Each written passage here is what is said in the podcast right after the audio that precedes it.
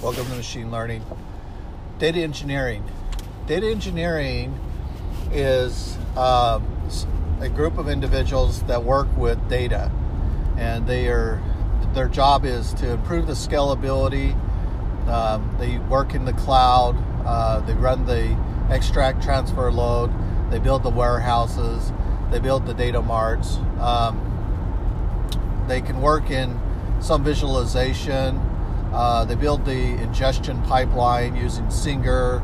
Um, they they uh, run scripts in a scheduled scheduled uh, cron job, and also you could use Airflow for dependencies because you might need to have uh, certain processes run before other processes. Like for example, if you're uh, building surrogate tables, then you'll need to have you'll need to have those surrogate tables built before you use those keys uh, in your in your replacement uh, ta- in in the fact tables. So you build your surrogate keys that are used in the fact tables. So um, you have to first have those surrogate keys generated uh, from the in the surrogate ta- tables and you do that with your identity identity uh, field. And then using the primary or composite keys you then replace that with the surrogate key. So those are um, some things that the data engineer does. And he's what he's trying to do is uh, improve the usability of the data so that, uh, that it can be con- consumed by the end user and granularity is important because, uh, for example, maybe you're interested only, like you're doing analysis of financials and you're looking at account balances versus the uh, ledger detail. So, yes, the ledger detail will roll up into the account balances uh, amounts either by fiscal period, uh, year to date, or account balance. And uh, and uh, looking at that data at the detail level may not make sense in the sense of uh, you know looking at each journal entry and uh, seeing you know and and doing some offsetting or doing some measurements like did it go into uh, accounts receivable accounts payable uh, cash cash management?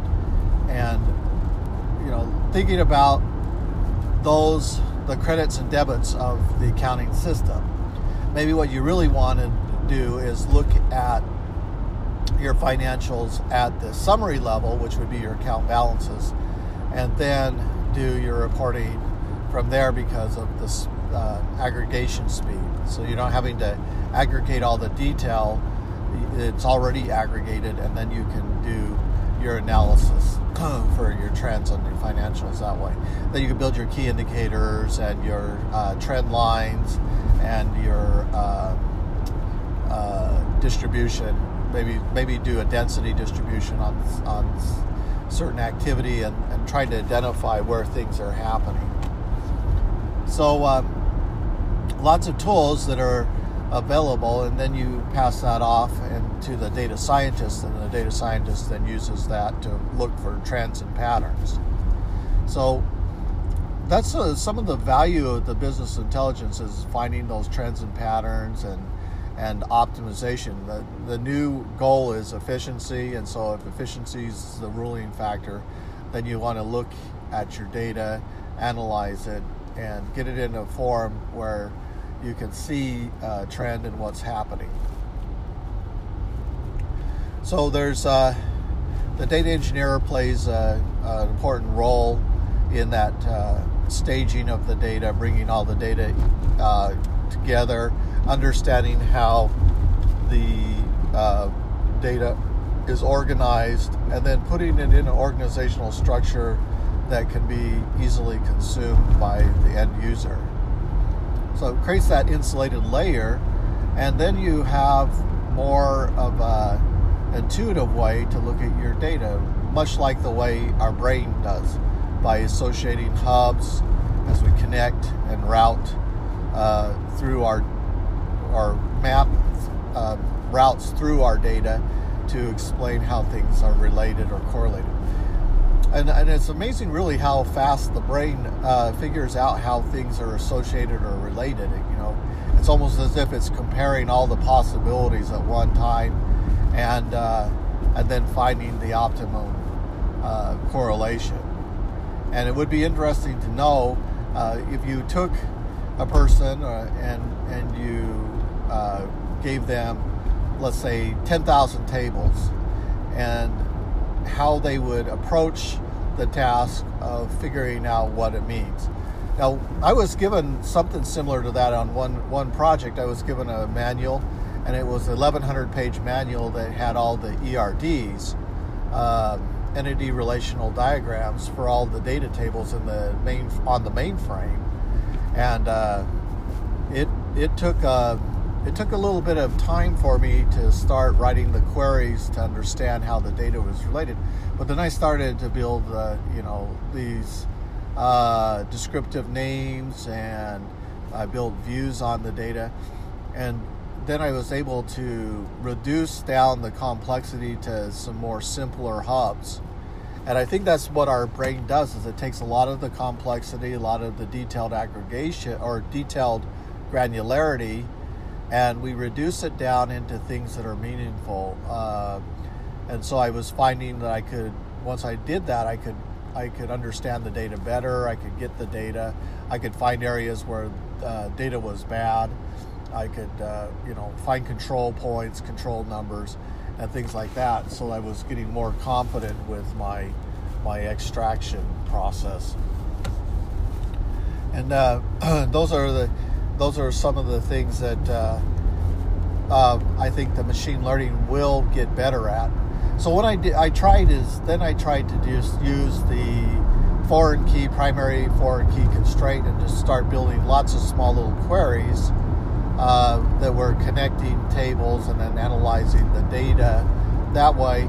But what I found was there was uh, when you're re- when you're doing queries like that it can it can definitely find the connections, uh, how it thinks the data should be connected.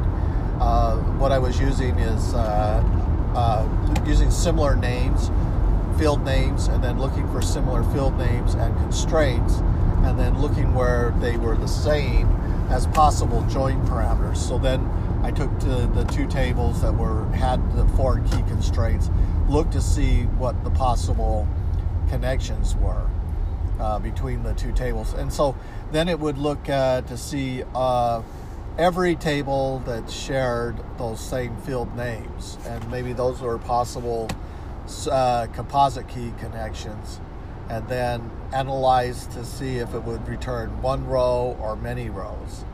Because that's a lot of the way we navigate data in SQL is we write the query, uh, then we analyze it from the standpoint of what the data returns, and then we try to make sense from the, the what was returning from these small queries. So the strategy is writing lots of small queries, and then uh, then building up from that. Now, I seen a I seen one approach which they tried to do this uh, tactic where they built table functions, and so they built lots of table functions. And so I, I tried to uh, do that same approach, just build lots of little table functions, and then build uh, views that were based on these table functions, and try to attack the, the problem that way. Then I could have a, a better understanding of the whole system through an automated approach to discovering the pathways through the data and uh, and that worked out somewhat better. But then what I realized is uh, probably the best way is to gain a good domain knowledge of the data, and then as you gain a better domain knowledge of the data, then build your fact tables and your dimension tables from that. And so then I, you know, build a, a couple hundred fact tables, and uh, then I had my dimension tables and what I started to realize is that once you gain that level of understanding of your data, then you know that system doesn't change that much. You know, you use, you consume it a lot, and you put it in Power BI or SSRS or or uh, you know PowerShell, and consume those products that way, data that way. But it it doesn't change that much from over time. So then at some point, then you have a a pretty static form of looking at your data that's just uh, being uh, refreshed and updated.